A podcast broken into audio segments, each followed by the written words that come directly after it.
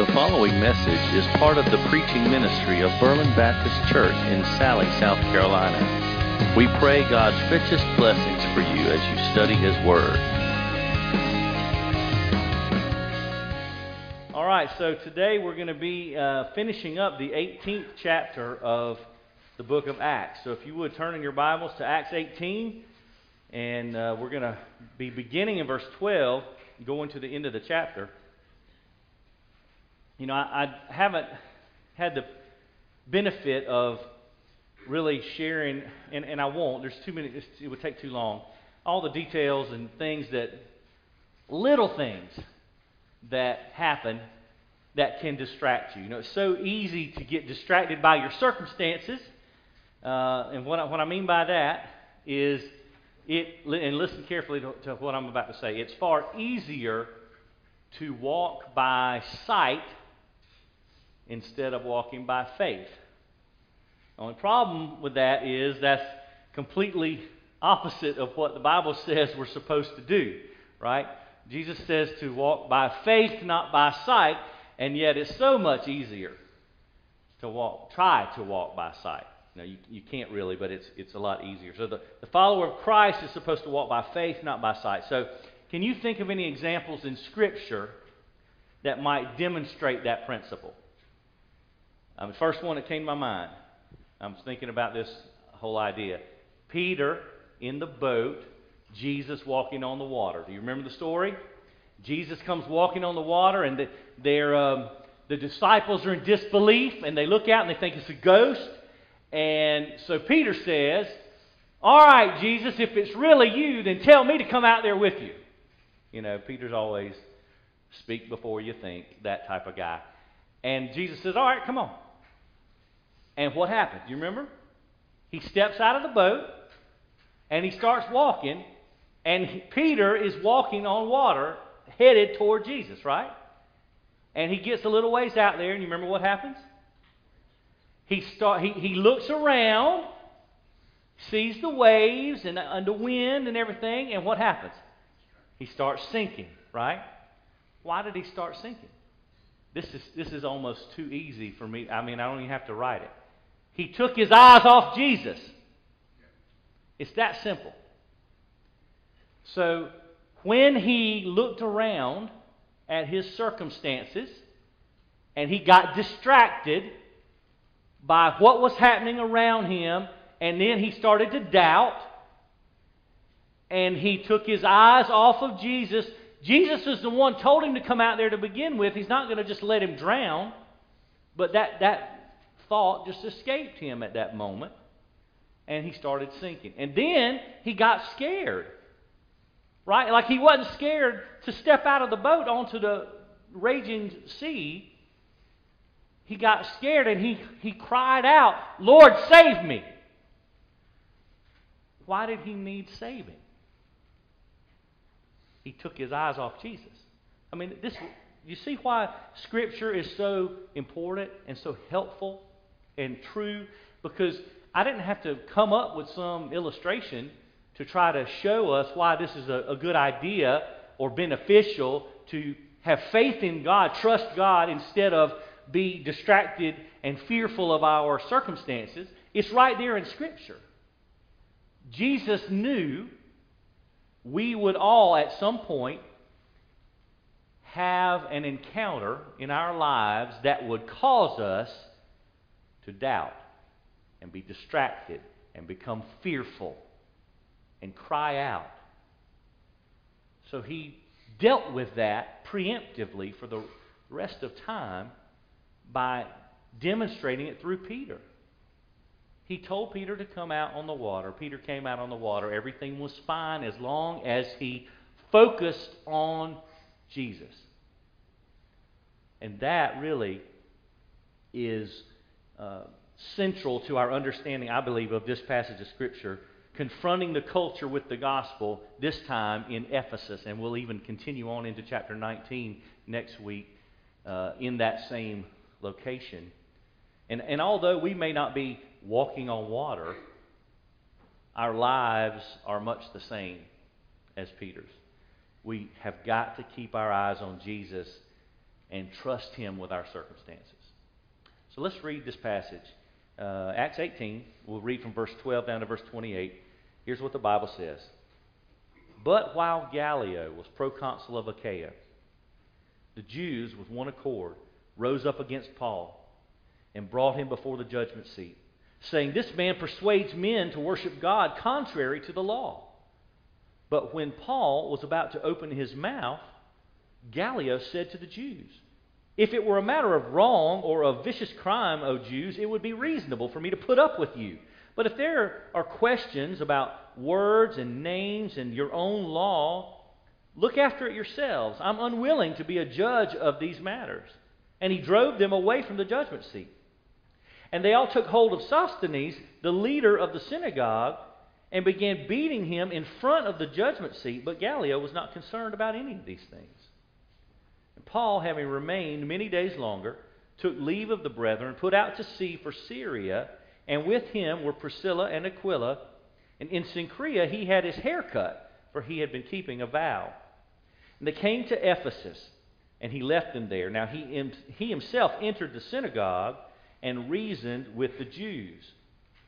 And when they asked him to stay for a longer time, he did not consent, but taking leave of them and saying, I will return to you again if God wills, he set sail from Ephesus.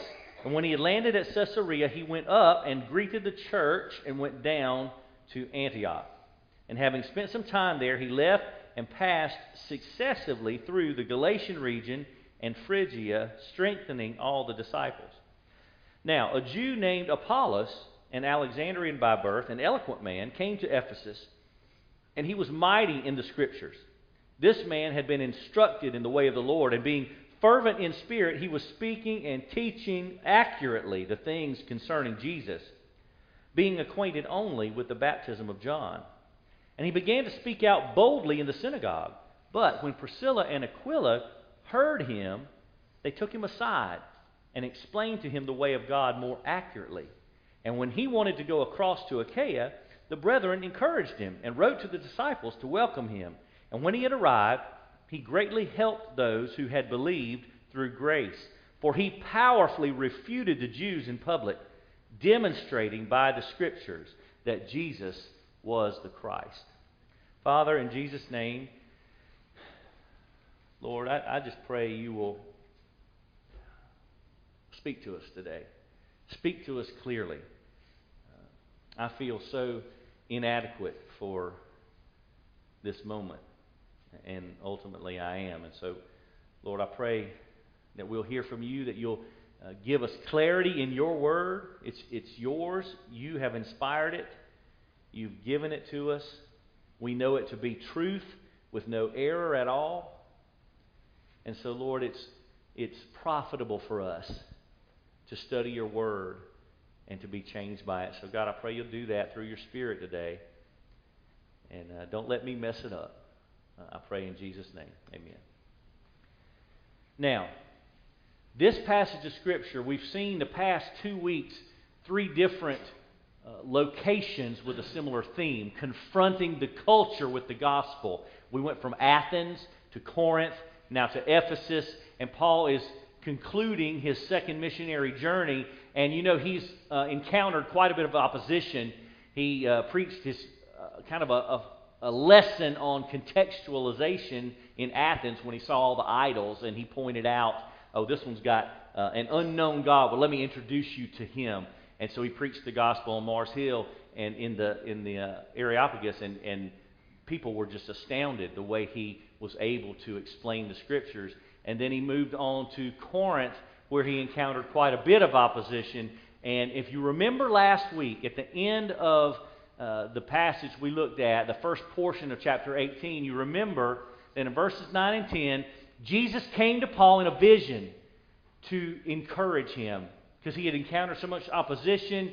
And if you look with me just in verse 9 and 10, you remember what the Lord said to Paul? Don't be afraid. Go on speaking and don't be silent. And then verse 10, he said, I'm with you. No man will attack you in order to harm you, for I have many people in this city. It was a promise that there were still many people yet to be saved by the gospel. So keep talking. I'm going to protect you. Don't worry. Be encouraged. Be confident. In other words, trust me. Trust me.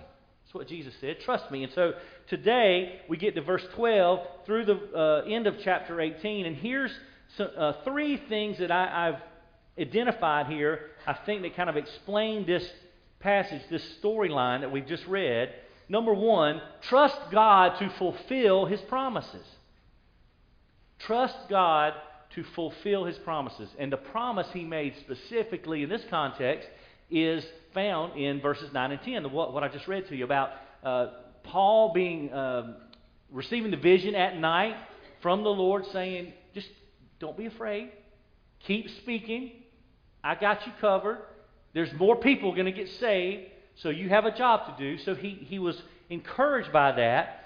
I mean, when Jesus comes and speaks to you in a vision, that tends to be encouraging. And so, Paul, in verse 11, we read last week the way it ended, he settled in Corinth for 18 months.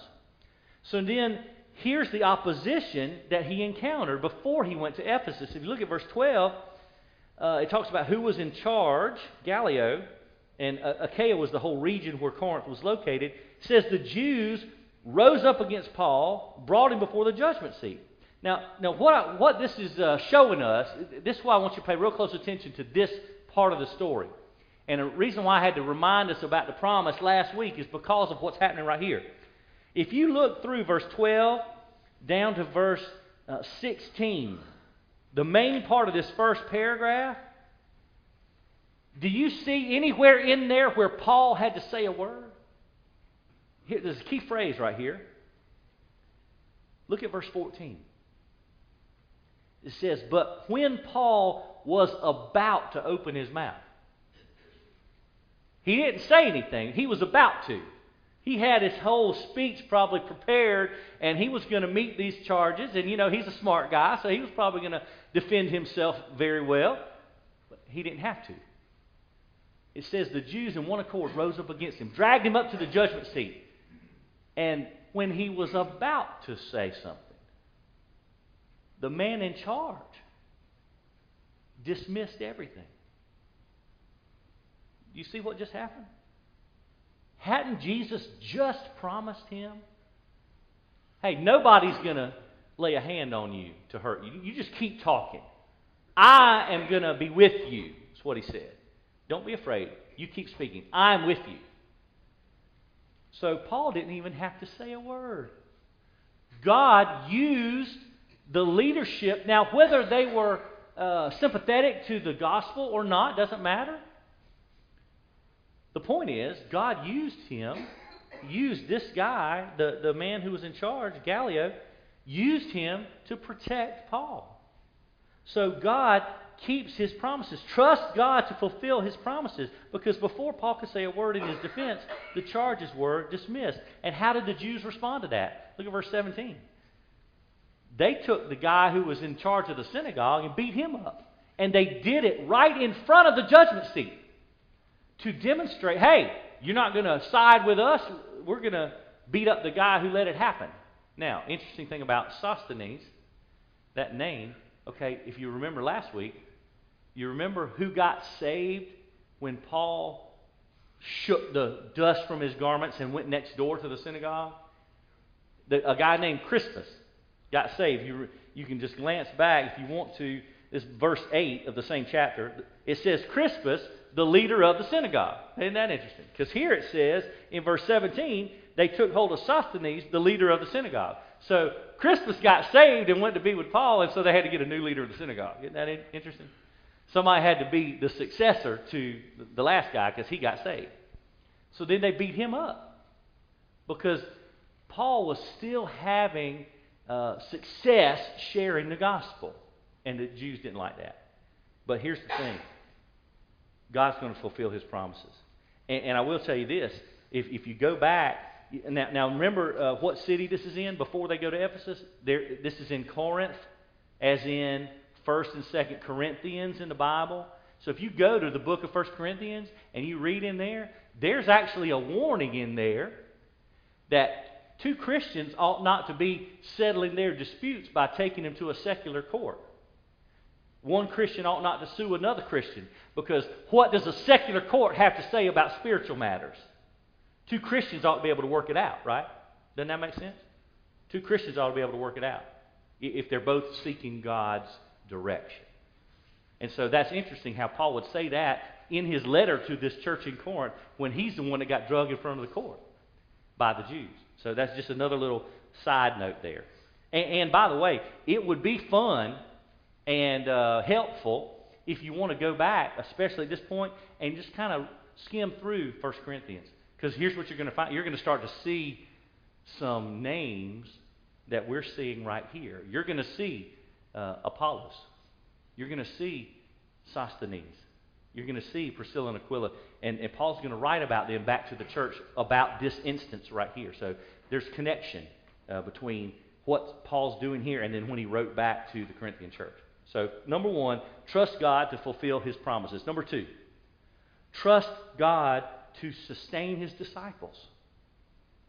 Trust God to sustain his disciples. So in verse 18, it says Paul stayed many days longer. This is over and above the 18 months where verse 11 told us he settled there in Corinth after he got that vision from God. So he stayed many days longer, but then he decided to leave Corinth with Priscilla and Aquila, and that's when he sailed towards Syria to the city of Ephesus. Now, Ephesus at this time was like the greatest center of commerce in that region. I mean, it was a, a major, major city.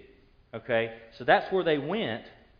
And then Priscilla and Aquila were going to stay there much longer. Paul was kind of passing through at this point, although he would come back, as we'll see in the next week or two.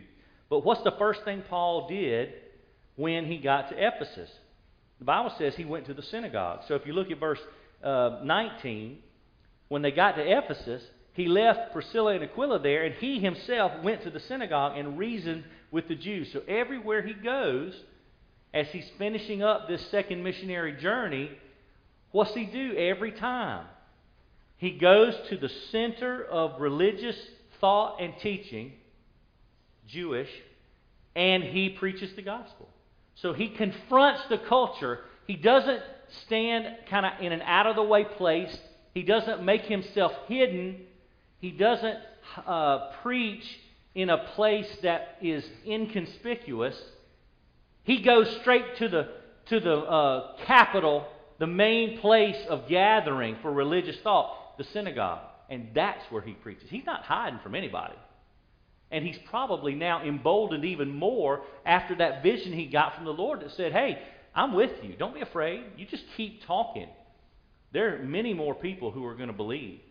And so you keep doing what you're doing. I've called you to do it, and I'm going to be with you, and I will protect you. So he goes to the synagogue. He's reasoning with the Jews who were there, and they asked him to stay longer. Get that? He's getting a good response. But he declines. He says, if it's God's will, I'll come back. So he, he's trusting God's direction. But here's why he's leaving. Look what happens all the way down to verse 23 what does Paul do when he leaves Ephesus? And this is the part uh, about sustaining his disciples. Trust God to sustain his disciples. Paul leaves Ephesus, and look where he goes. It says uh, he set sail, verse 21, from Ephesus. When he had landed at Caesarea, now this is this is uh, subtle, but but here it is. The Bible says he went up and greeted the church. So you know where that is? In, in this region, you know what it means when people say he went up? Where's he going? Jerusalem. Because Jerusalem's elevated. The, the church in Jerusalem's like home base for Christianity. So he went up to the church in Jerusalem. And it says he greeted the church. So we can assume here or presume here from this verse, he has gone, he landed at Caesarea, he went to Jerusalem. He went to see the church in Jerusalem. And says he went up, greeted the church, and then the opposite there, and then went down to Antioch. So Antioch is where this whole thing started. That's where the believers were first called Christians. That's where Paul and Silas and then Paul and Barnabas had been commissioned for missionary service. That's, that was kind of their sending point. And so he went back there. And he didn't just stay there, but, but I want you to see his, his pathway because God is not just using him to preach the gospel in new places, He's also using him to go back to the places he's been for encouragement and discipleship. So he leaves Ephesus back to Caesarea, back to Jerusalem, back to Antioch, and then look at what it says in verse 23. Having spent some time there, he left and passed successively through the Galatian region. So, all those cities where he had gone, Derbe, Lystra, all those places where he had gone on his first journey, he's going back through. And he's checking on people. He's seeing how they're growing in the gospel. He's making sure that they haven't lost hope, they haven't uh, diverged from their uh, orthodox teaching that he left them. He, he's checking on the believers and helping them grow. And God's using him to do that. So that's why he said before when, when he left Ephesus and they wanted him to stay, but he said, I, I got to go here, here, and here, and here, but, but I'll come back if it's God's will because he's following God's direction. He, he's not just sitting down and planning it out himself. Okay, that's important to remember. This is not Paul's idea. He, he's going where God leads him to go. And it's been that way all the way along. You, you remember a, a, few weeks back when uh, they got the Macedonian vision. You know, before that, they wanted to go a couple different places. And it says in Scripture specifically, but the Spirit did not allow them. So they were so sensitive to God's leadership as far as where they went with the gospel, they knew, all right, well, we want to go there, but maybe God's maybe that's not God's timing yet. It's not that those people don't also need the gospel. Maybe it's just not yet. And then he sees the vision of the, the man from Macedonia saying, Please come over and help us. Then they conclude, okay, God wants us to go there. And that's where they go. The, the, the point is, Paul is not designing this mission trip. God is.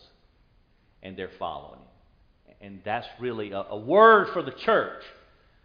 It's not that everybody doesn't need the gospel, because they do. But there's a time and a place, right? There, there's, a, a, there's a good and there's a best. And sometimes we sacrifice best on the altar of good. Does that make sense? That was good. That was good. Y'all, y'all might want to. That was pretty good. If if if we don't seek what God wants us to do, then we could conceivably do something that's not bad, but it just may not be the best thing God wants us to do. So, so we have to be, look, there's a reason why the vision for God's church is bound up in scripture reading and prayer. There's a reason why uh, I'm trying to encourage us all and have been all year. Read the Bible every day.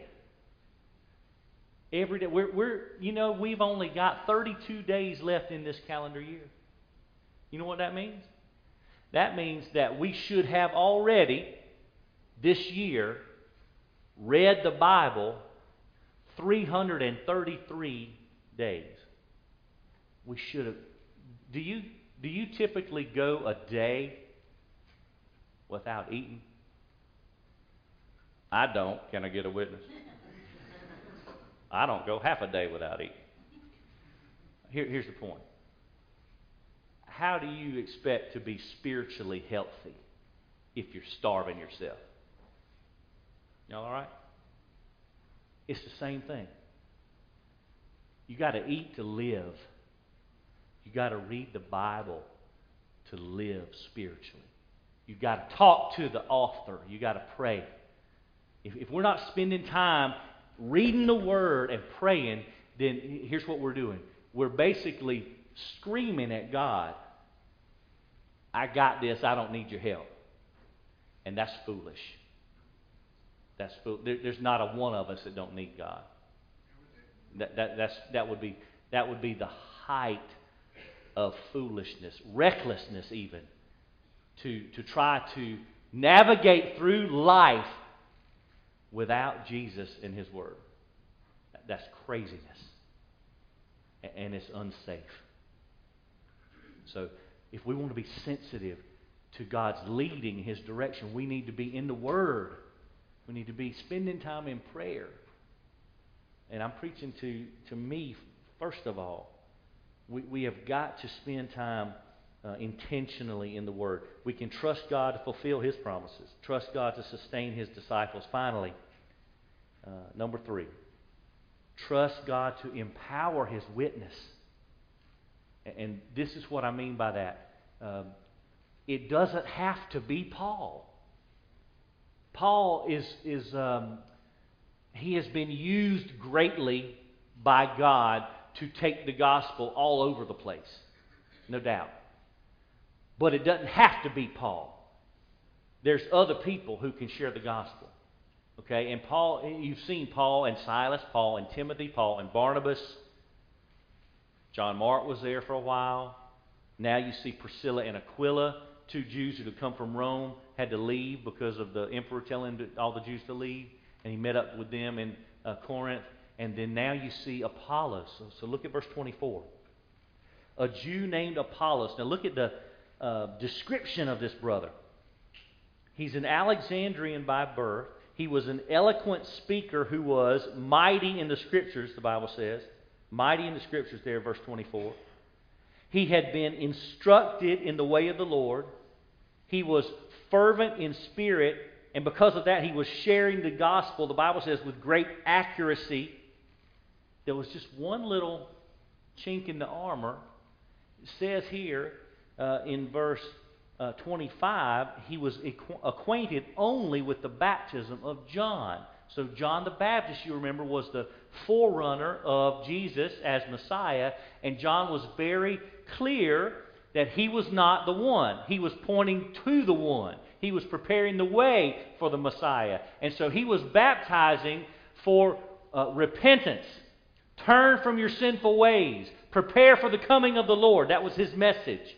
And then when Jesus shows up on the scene, do you remember what John did?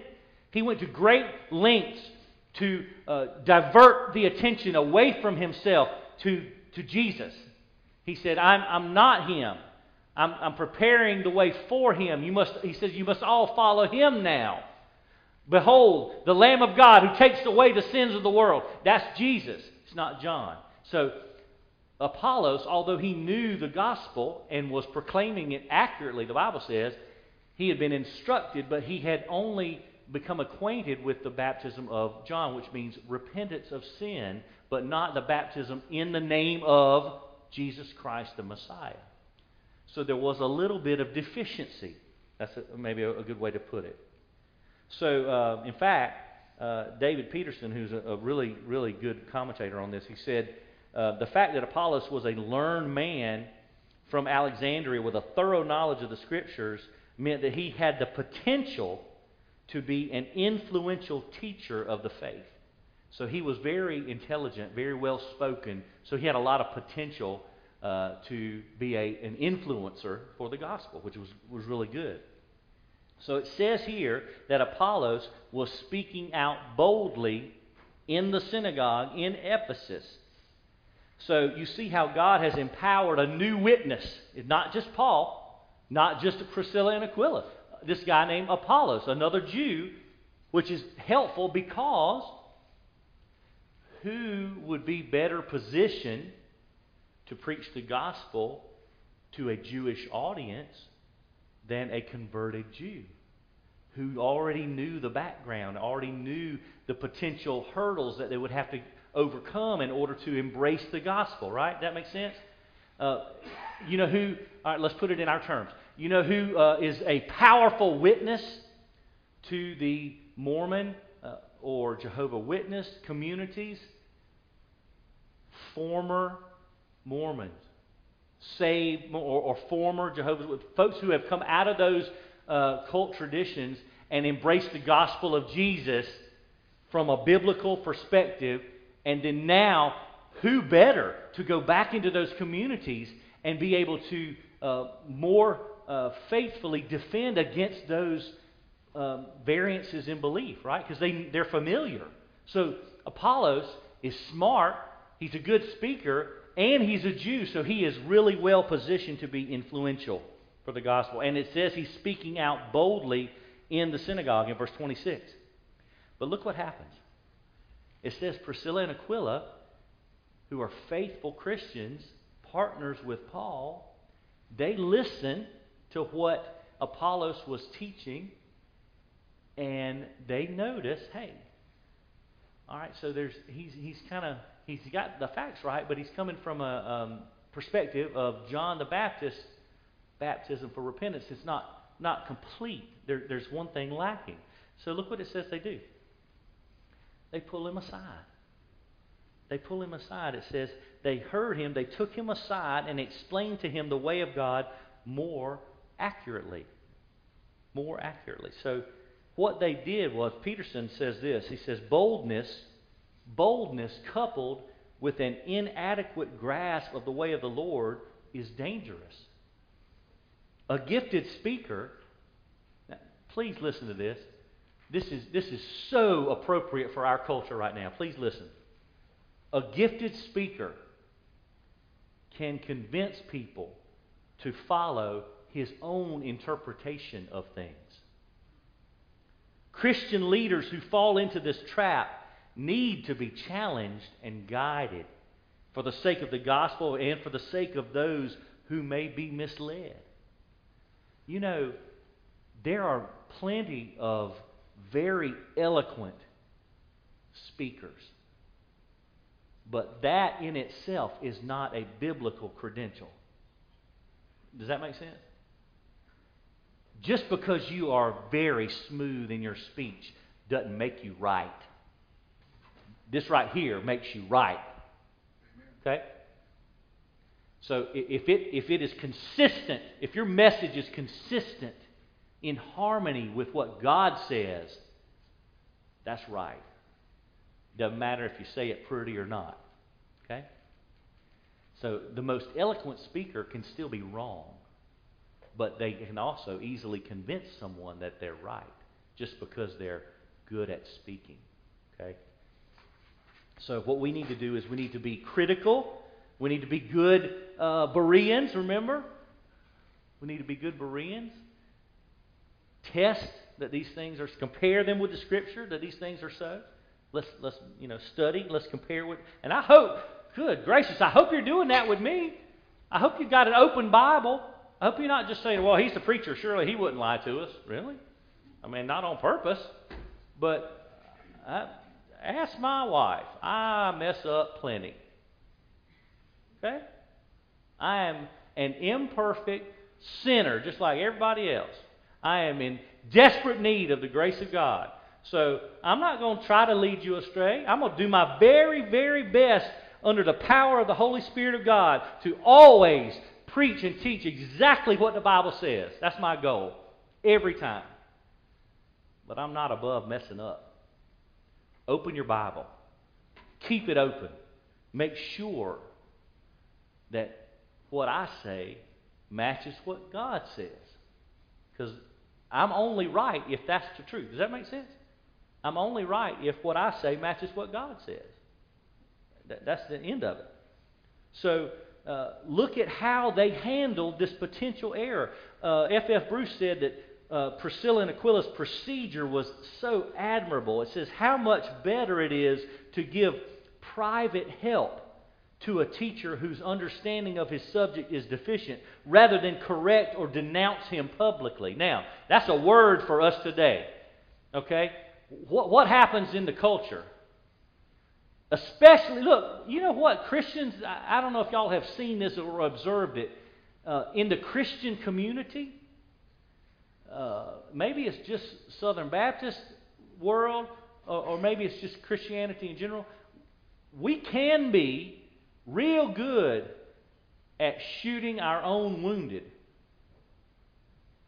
If somebody messes up, if somebody says something that's not exactly right, who are the first ones to jump on them and say, Yeah, that was terrible?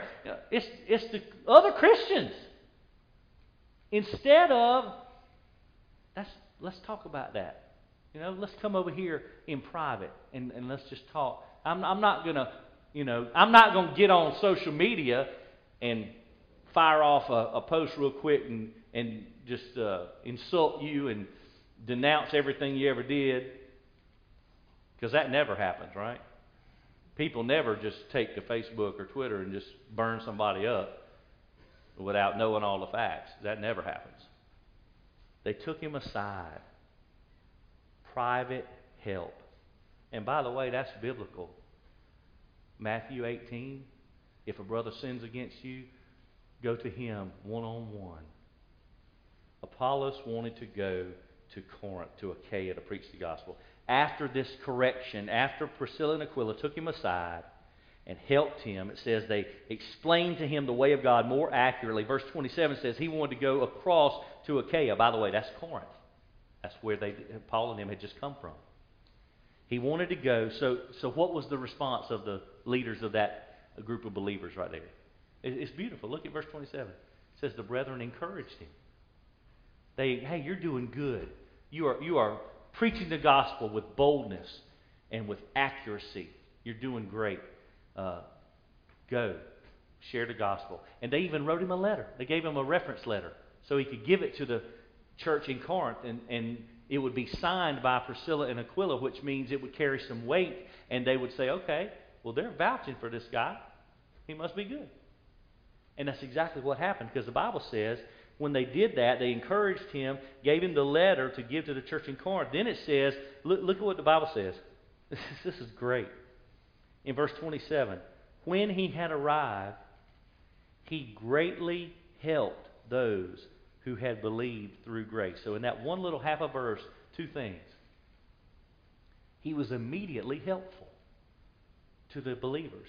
And Luke throws in just a little reminder oh, by the way, don't forget, you're saved by grace through faith.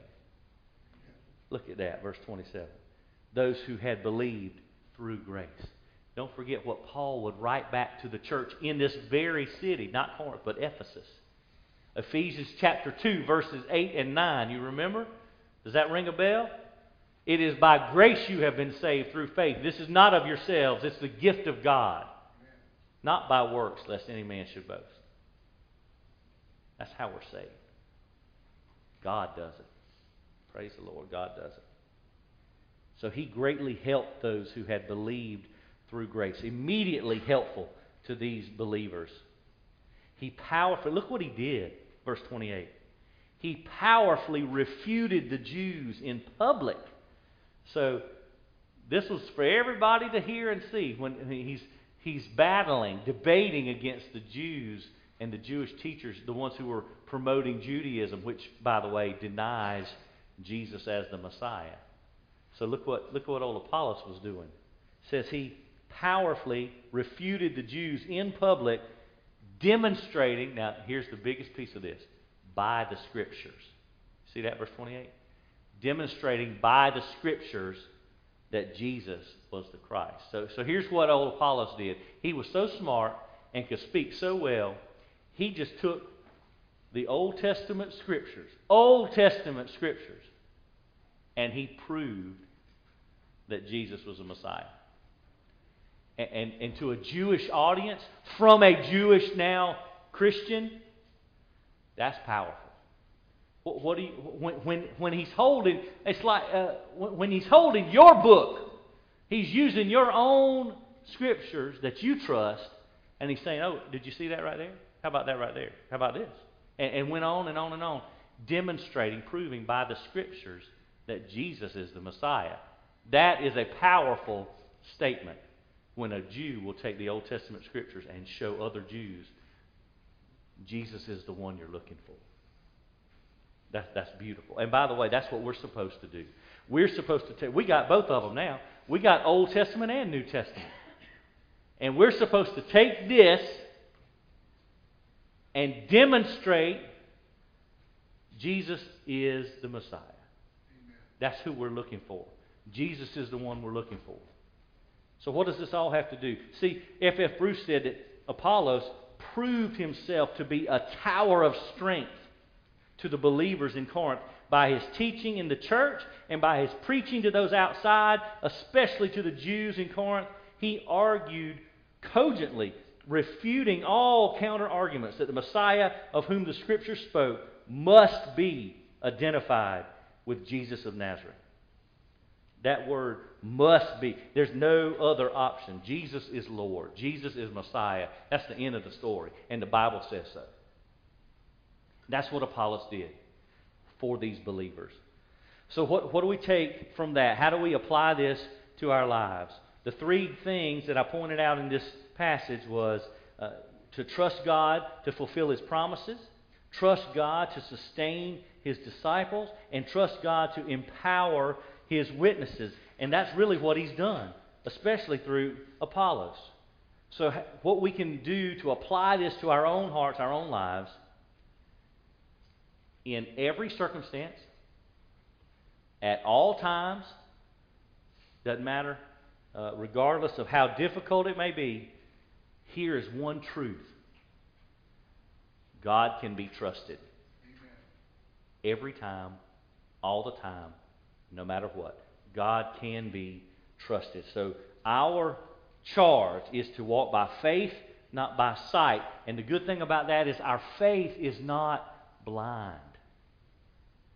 A lot of times people will poke at Christians and say, "Oh, you just you just rely on faith. You don't have no facts to back it up." Really? You want to go down that road? How long you got? Really? I mean, really, how long do you have for me to list out all the facts that are the foundation of my faith? Because I tell you this, my faith is not just blind. My faith in Jesus Christ is not blind. It's backed up by an eternity of instances where God has already demonstrated his faithfulness. He does it over over and over again. He has never lied, he has never failed, and he never will. Trust him. Let's pray. Thank you for listening to this message from God's Word.